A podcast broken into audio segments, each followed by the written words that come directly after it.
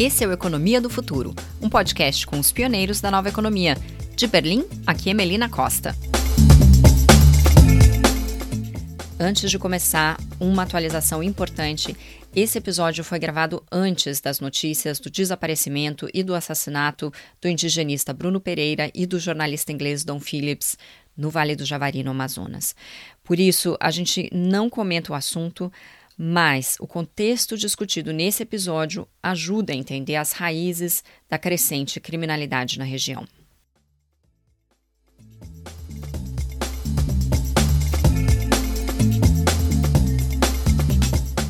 Lembra da COP26? Pois é, já faz sete meses que quase 200 países reafirmaram o compromisso de cortar drasticamente as emissões de gases do efeito estufa. Desde então, ficou ainda mais difícil atingir as metas estabelecidas.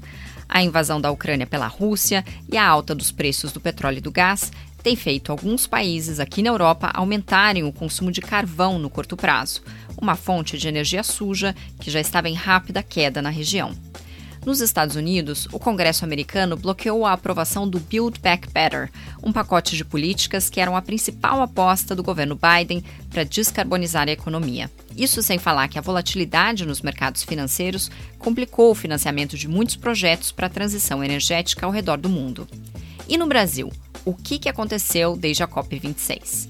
O episódio de hoje é uma conversa com Isabela Teixeira, ex-ministra do Meio Ambiente e integrante do movimento Uma Concertação pela Amazônia. Isabela Teixeira é uma das vozes brasileiras mais respeitadas quando o assunto é clima. Foi na gestão dela que a Amazônia registrou redução de 80% no desmatamento, e foi ela que chefiou a delegação brasileira durante as negociações para o Acordo de Paris. Todo mundo que acompanha o noticiário sabe que o desmatamento na Amazônia está aumentando. Mas só depois dessa entrevista eu entendi a dimensão do desmonte institucional na região e suas consequências em cadeia, com as quais a gente ainda vai ter que lidar por bastante tempo. Nessa entrevista, a ex-ministra, que conhece os bastidores das negociações internacionais, também falou da imagem do Brasil no exterior. Se, por um lado, há uma grande decepção com o atual governo, por outro, as portas ainda estão abertas. O que o mundo mais quer é que o Brasil volte a assumir o papel de liderança que já teve na agenda do clima. Antes de entrar na entrevista, só um esclarecimento rapidinho. Você vai ouvir a ex-ministra falar em NDC. Essa sigla vem do inglês Nationally Determined Contribution. Essas nada mais são que as metas de reduções de emissões que foram definidas por cada país no Acordo de Paris. Agora sim, vamos lá.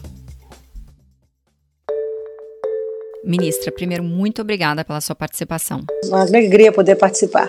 Na COP26, o Brasil se comprometeu a zerar o desmatamento ilegal até 2028 e a reduzir as emissões de metano em 30% até 2030. Só que as notícias desde então vêm no sentido oposto, né? Desmatamento recorde, desaparelhamento de órgãos públicos de fiscalização. Como é que a senhora avalia o progresso do país nesses últimos sete meses e o que, que o Brasil devia estar tá fazendo para entregar o que prometeu. Então, o que, que o Brasil fez na COP e o que, que o Brasil fez desde a COP? São duas perguntas também importantes serem observadas. O governo brasileiro chegou com uma postura é, diferente do que ele adotou em Madrid, na, na, na COP25, de que foi uma postura de bloquear as negociações. Desta vez, o governo brasileiro chegou com a postura de ser um facilitador, ele não iria criar dificuldades e surpreendendo até mesmo toda a interlocução do setor privado no Brasil, da sociedade civil eu nem falo, porque o governo atual não conversa com a sociedade civil. Mas o próprio setor privado foi surpreendido com decisões adotadas pelo governo brasileiro, por exemplo, de ser signatários de uma declaração de metano, sem ter conversado com o setor econômico, sem ninguém saber que implicações são essas. Então, a, a, passou uma ideia, ou pelo menos essa, como eu avalio, é uma ideia de eu não vou atrapalhar, quero trabalhar com a imagem e um voluntarismo é, sem entender, sem ter clareza, sem fazer conta é, é, direito, sem quais são os compromissos do Brasil de fato. E tanto é que ao apresentar sua atualização da famosa NDC, o Brasil é, corrigiu aritmeticamente o, a pedalada lá de trás que o ex-ministro tinha dado em 2020, ele fez uma correção aritmética de meta por conta do inventário de emissões, mas ele continua entregando mais emissões do que ele se comprometeu em 2015, quando a gente fez a NDC do Brasil. Então, o Brasil chegou em Glasgow fazendo, para mim, um grande é, make-up de uma, de uma agenda verde, é, onde eu vou, isso eu acho graças a uma, uma, uma ação mais eficiente do Itamaraty, mais diplomática, onde eu vou me alinhar com a maioria, eu não vou ser um país que vou restringir, mas é, internamente o Brasil não tinha, era um vazio do ponto de vista de estratégia e de clareza sobre o que, que o país quer com isso, como é que o Brasil vai internalizar essa agenda dentro das suas perspectivas de desenvolvimento. Por outro lado, o Brasil chega também na COP oferecendo, como você fez referência, um plano de redução de fim do desmatamento até 2028, numa perspectiva de redução progressiva a cada 15%, 15% a cada ano, como se fosse uma redução de juros de financiamento. Né? E o desmatamento não é bem uma atividade é, formal, pelo contrário, atividade legal, é, hoje é, com crescente com descontrole na Amazônia. Esse, o atual governo brasileiro ele conseguiu durante quatro anos entregar sucessivamente aumento do desmatamento. E, a, e ele vai e oferece um plano que não simplesmente é, ninguém acreditou, tá? Provocou um, um desconforto enorme nos especialistas, nos cientistas, na sociedade civil, mesmo os empresários, até porque é, o Brasil sempre teve a tradição de chegar nas COPs anunciando previamente a sua taxa de desmatamento. É, este governo não faz isso e chegou lá é, dizendo que não sabia a taxa de desmatamento, isso era a declaração do ministro do Meio Ambiente do Brasil, é, perguntado sobre os dados do DETER dos alertas de desmatamento que tinham sido divulgados pelo INPE, pela instituição pública de grande credibilidade internacional. Ele disse que desconhecia, é, e quando ele voltou ao Brasil, quando a comitiva brasileira voltou ao Brasil, anunciou-se a taxa e, e, o vazamento de que todos sabiam qual era a taxa de desmatamento. Então, o Brasil também jogou com uma perspectiva de melhoria de imagem, porque estava fazendo, aderindo ao movimento global, mas sem nenhuma credibilidade, desmentido pelos seus próprios atos. De lá para cá, o Brasil continua aumentando o desmatamento, isso é concreto. Ele tinha lançado pelo Ministério da Agricultura uma atualização do plano de agricultura de baixo carbono. Houve a troca de ministros, você não sabe como é que está sendo implementado, enfim. E agora editou por decreto um mercado de carbono voluntário, é, por decreto, que, que já coloca completamente em xeque uma segurança jurídica disso, porque qualquer um pode, qualquer governo eleito pode desfazer o decreto.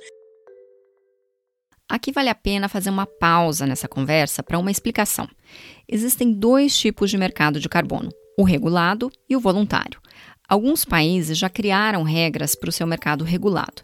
Por exemplo, aqui na Europa há limites para quanto carbono alguns setores da economia podem emitir. Se uma empresa ultrapassar esse limite, vai ter que comprar créditos de um concorrente que tem emitido menos e, portanto, acumulado créditos. Os limites para cada setor são reduzidos ao longo do tempo, de modo a apertar cada vez mais os emissores de gases do efeito estufa. E o mercado voluntário? Bom, esse já existe em várias partes do mundo. Quando uma empresa diz, por exemplo, que atingiu net zero, quer dizer que provavelmente ela financiou o plantio de árvores em alguma parte do mundo e deduziu das suas emissões o carbono absorvido por essas árvores. No Brasil ainda não existe um mercado regulado.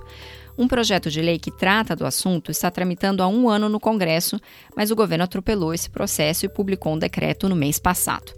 A principal crítica é a seguinte. No texto, o governo não estabeleceu limites para quanto cada setor da economia pode emitir. Pelo contrário, as próprias empresas ajudariam a estabelecer essas regras. E mais, ainda não está muito claro, mas o decreto parece permitir que as empresas compensem suas emissões com projetos como o plantio de árvores, por exemplo, assim como no mercado voluntário. Em suma, definitivamente não é o que se esperava do órgão regulador. E olha, só para você entender a importância de estabelecer um mercado nacional com governança clara e com metodologia aceita no mercado internacional haverá, no futuro, um mercado regulado global de carbono.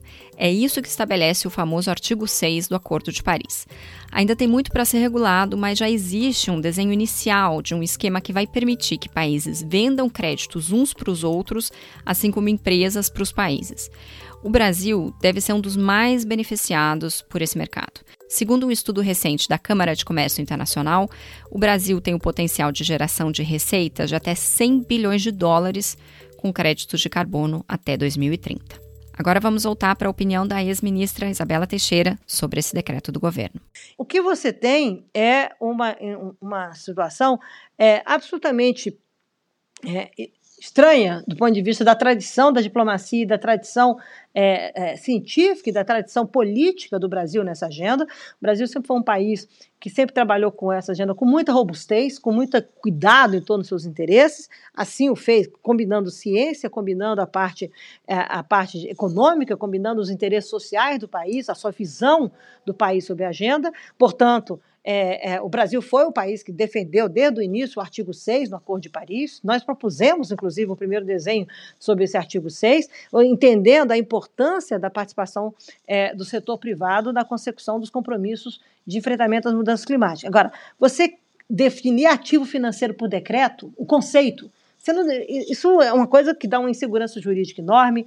Não tem meta definida, não tem abordagem setorial. Como é que você vai regular esse processo, como é que você vai definir esse sistema nacional, como é que você vai viabilizar a credibilidade em relação a isso, transparência, pretende incluir estoque como potencial crédito, estoque de carbono que o país tem como potencial crédito de carbono. Quer dizer, tem umas questões que, que não ficam claras. Como é que você vai, o portaria, definir quem são os certificadores privados de atividade de mitigação? Você vai definir isso por portaria. Você não tem critérios para orientar isso. Como é que isso dialoga internacionalmente? Ou seja, tem uma grande é, fragilidade não passa robustez, não passa credibilidade. Parece tudo muito voluntário, como o negócio é colocado, e, portanto, muito distante do que está no, no, no pacote de Glasgow. Ministra, durante a sua gestão no Ministério do Meio Ambiente, houve uma redução de 80% no desmatamento da Amazônia. Esse foi o resultado de várias políticas que envolveram mais de 10 ministérios. Tinha até restrição de crédito rural para fazendeiros, né, em municípios com mais ocorrência de desmatamento. Recentemente, eu ouvi a senhora dizer numa entrevista que as estratégias que foram usadas na sua gestão já não seriam mais suficientes para atingir esse tipo de resultado hoje. Por quê? Dividiria o Brasil em três grandes momentos para lidar com a questão do desmatamento. Primeiro, na década, no final dos anos 80, início dos anos 90, quando se tem a primeira grita que a Amazônia está queimando, está sendo desmatada, e o Brasil faz um grande esforço é, é, de revisão de toda a gestão ambiental no país federal. Cria-se o IBAMA nessa época e você inaugura o processo de enfrentamento ao desmatamento em parceria com o INPE, começa a se monitorar a queimada, desmatamento, parceria com os americanos. É incrível, o PPG-7 vem para o país, a cooperação internacional vem para o país, e o Brasil é, é, implementa, a partir de 89, o Plano Emergencial de Amazônia Legal, que é o primeiro plano de combate ao desmatamento, de maneira estratégica, estruturada, etc., no país. Isso evolui com a a questão de políticas públicas para a Amazônia, na área ambiental, particularmente alicerçado, esse processo alicerçado na cooperação com o chamado Programa Prioritário de Proteção, Piloto de Proteção às Florestas Tropicais, o famoso PPG-7, uma cooperação dos países mais ricos do mundo, que é assinada na Rio 92. Então é importante a gente entender que é um momento também que o mundo está em mudança, é quando entra com muita robustez essa nova dimensão de sustentabilidade e essa perspectiva de que nós não estamos falando só de impactos ambientais transfronteiriços, nós passamos a falar de impactos globais. E por isso você assina a Convenção de Clima. Depois o Brasil evolui e, e, no combate ao desmatamento, mas de maneira muito errática, oscilando, tá? E em 2002 o Brasil toma uma decisão importante em relação à Amazônia. O Brasil cria o Programa Áreas Protegidas da Amazônia, o ARPA, que é o maior programa de proteção de florestas do mundo. São 60 milhões de hectares declarados na Amazônia de proteção. Isso, essa meta, né, você, o último ano do governo Fernando Henrique, o governo Lula, com a ministra Marina Silva, apresentam um, um, uma bela estratégia de implementação, de, de, criação dessas unidades, que é combinada depois, em 2004, com a visão, essa nova visão de combate ao desmatamento, que é o PPCDAM tá? o Programa de Combate ao Desmatamento da Amazônia Legal. Esse PPCDAM é um plano que tem diversas variáveis e tem um arranjo de governança que é, é, tem a Casa Civil da Presidência da República na sua liderança, e esse programa tem vários eixos, e ele começa a ser implementado, e é essa primeira fase é, que compreende a, a, gestão da ministra Marina Silva e depois do ministro Carlos Mink, você tem uma redução bastante expressiva, você sai é, de 24 mil quilômetros quadrados e termina no Mink com 10 mil quilômetros quadrados. Pego de 10 jogo para 4. E foi exatamente na minha gestão que o IBAMA entra para o Sistema Brasileiro de Inteligência, tá? E a gente começa a trabalhar de uma maneira mais articulada, integrada, a questão também com a, a, a, Polícia Internacional, com a Interpol. Por quê? Porque você começa a dimensionar que não é só o crime ambiental, você começa a trabalhar dentro das estruturas de combate ao ilícito, a, a não só o crime ambiental, a questão do desmatamento, a questão do garimpo ilegal, mas também, por exemplo, o tráfico de armas, o tráfico de drogas, você ganha outras dinâmicas, outro contexto onde o crime ambiental passa a se inserir, não só no Brasil, em toda a região da Amazônia. Esse processo é o processo que você é, nomina que houve, o Brasil reduziu 80% das emissões, das suas emissões, é a maior contribuição já dada por um país na agenda de mitigação de gases de efeito estufa tendo como ano de referência o seu ano 2005. E é exatamente em 2009 que o Brasil constrói a Política Nacional de Mudança do Clima. E começa com os planos setoriais de controle de desmatamento, né? E começa e queimadas com os planos setoriais econômicos para a trajetória de é, mitigação climática. Aí nasce a agricultura baixa carbono, aí nasce a discussão é, de etanol segunda geração, a discussão de biocombustível com zoneamento agroecológico, mostrando que você não está tirando área de produção de alimentos, por exemplo, que é um argumento que muita gente fala. Isso tudo decorre desse momento, dessa decisão estratégica do Brasil de é, enfrentar o desmatamento e é, reduzir o desmatamento e querer acabar o desmatamento, associado a um mecanismo regulatório, que é uma política nacional de mudança do clima, em lei, e com os planos setoriais é, com toda uma, uma, transparência de críticas, de avaliação, coisa de tecnologia e parceria, trazendo as instituições de pesquisa importantes na área da, da, agricultura, como a Embrapa, na área é, da ciência e do, do, clima, como a questão do INPE, tá? trabalhando com as universidades, ou seja, com, buscando a capacidade nacional e internacional de traduzir esses esforços em resultados concretos de fim de desmatamento, mas também de aperfeiçoamento da governança climática no Brasil. Eu fiz questão, sabe, menina, de, de contar o processo em diferentes momentos, porque você não resolve desmatamento no curto prazo. Você não faz um plano de redução a cada 15% ao ano para entregar em 2028 o fim do desmatamento. Não é assim que funciona. A realidade não é assim que funciona. Nós temos um país complexo que o Brasil e uma Amazônia que é mais complexa ainda.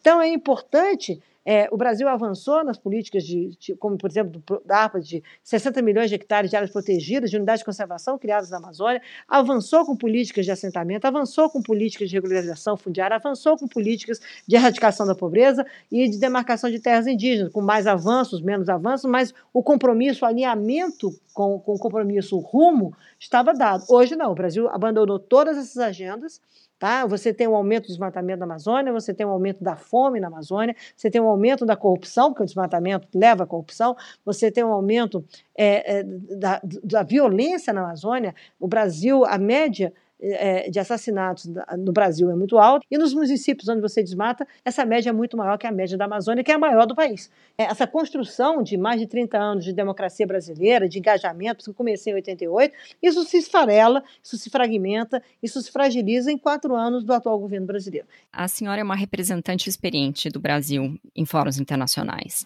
e eu queria falar agora sobre a imagem do Brasil lá fora nos últimos anos. Em 2009, a Noruega parou de financiar o Fundo Amazônia, foi uma perda enorme. A, Alemanha cortou programas de financiamento para a região. É, o descaso ambiental é o principal entrave para a entrada do Brasil na OCDE. Pelo seu conhecimento das instituições e também das pessoas que fazem parte dessas instituições internacionais, como é que o Brasil está sendo visto hoje internacionalmente? E o que, que como é que vai ser o nosso futuro se a gente não mudar drasticamente de postura? É óbvio que, que é, no, no, no aspecto geral, é, há uma deterioração muito grande é, da imagem política do Brasil. Por outro lado, existe é, também uma, na, no aspecto geral, uma percepção muito interessante sobre a capacidade de reação da sociedade brasileira. Tá? Isso é um outro lado. Isso é muito interessante de observar e quem esteve em Glasgow viu isso.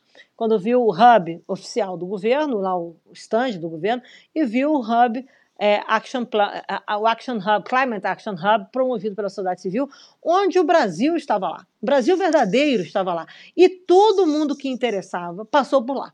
Nós tivemos que construir é, é, instrumentos, documentos, é, é, fazer performance no Brasil de amadurecimento de papéis que nós sempre fazíamos como sociedade por intermédio do governo. O governo era a voz. E, de repente, a sociedade teve que aprender a conversar com o negociador. A própria sociedade brasileira se colocou defendendo os interesses do país. Tá? É, e não só uma crítica do que estava acontecendo na dinâmica das negociações. Olha a mudança, e isso é, gerou, depois da COP de Glasgow, eu soube, é, tem gerado aí na Europa várias reuniões com vários atores querendo amadurecer e entender esse movimento de amadurecimento político, de interlocução política que a sociedade brasileira trouxe para viver esse momento de, de Glasgow e pós-Glasgow. Isso é um lado. O outro lado é o lado climático, propriamente dito, a constituição climática. É, o que eu ouço é a palavra mais frequente é dilacerador, tá? É, porque é, o Brasil era um líder dessa agenda. O Brasil carregava, não só na sua capacidade de elocução política, de consensos, de construir, de entender, de ouvir, mas também na sua capacidade diplomática e na sua capacidade científica. E essas três coisas foram atingidas pelo governo Bolsonaro. Então, essa, esse melting down, se eu posso usar esse, esse, essa, essa, essa coisa que vai dissolvendo do Brasil, é provocado pela atitude política do atual governo, causa na comunidade climática é uma dor muito grande, porque perdemos um líder, e perdemos um líder não só pela capacidade de entender os problemas, mas pela capacidade de trazer soluções, porque o Brasil é um país com soluções, da energia ao problema da, da floresta. E a parte econômica tem uma contradição, porque você tem outros interesses na agenda econômica. Tá? Então, se a gente pegar o debate, é, como você falou do CDE, é uma restrição à questão do desmatamento. Mas o debate do Mercosul é uma restrição, vai ser possível construir saídas, porque os interesses econômicos de trabalhar com o Brasil, desde segurança energética, como, por exemplo, a, a oferecer a cooperação em wind offshore, tá? que tem interesses de investimentos robustos no mundo, inclusive europeus, isso pode, isso vem sendo visto na agenda de negócios com muito pragmatismo. Ou seja, vamos ver o que acontece no Brasil, mas nós temos grande oportunidade, sim, de investir e investir na direção de, de, de, de atividades, investimentos e projetos que assegurem ou viabilizem o caminho de segurança climática. Então, é um país que vai ter que se reinventar pós esse, esse desastroso governo que nós temos hoje no Brasil, do, da perspectiva ambiental climática, ele é desastroso, tá? e, é, obviamente, vai ter que repactuar-se internamente, tá? entender o que a sociedade quer e ir para a comunidade internacional, recolocar, né? nem reconstruir, recolocar tá? essa, essa trajetória de credibilidade e de confiança. E você sabe que isso não é da noite para o dia. Nós teremos que fazer esforços muito grandes. Agora, o lado positivo é que o Brasil, o que o mundo quer, Brasil is back.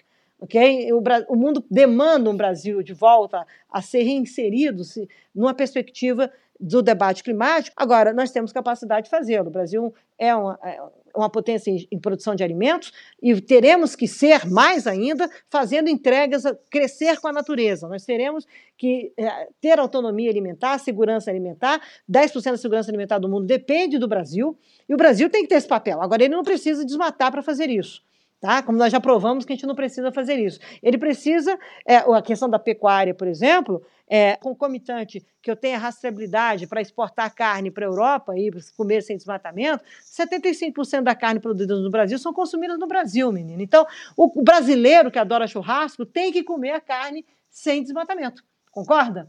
Passa por uma escolha nacional do nosso bem-estar para quem gosta de comer carne. Quem não gosta de comer carne, que é vegetariano, tem que comer com base com, sem agrotóxicos, de, com agroecologia, com pequeno, fortalecendo tanto o agronegócio quanto a agricultura familiar. E no Brasil há espaço para tudo, porque a gente tem, só em área degradada, é, só em pastagem degradada, 100 milhões de hectares. Não podemos expandir fronteira agrícola aí sem problema nenhum. 60 milhões de hectares que nós podemos incrementar de produção hoje. Isso resolve de maneira bastante significativa a fome no mundo. Mas, como eu gosto de dizer, a nossa escolha hoje é uma escolha importante. O Brasil é o país que mais produz vida no planeta. A NASA produziu esse mapa, é excepcional ver.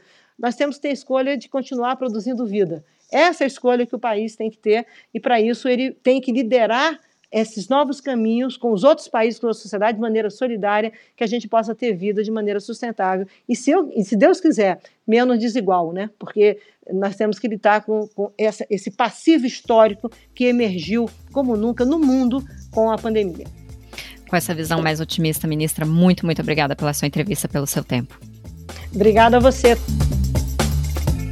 Esse foi o Economia do Futuro. Você pode entrar em contato comigo pelo e-mail podcast@economiadofuturo.com.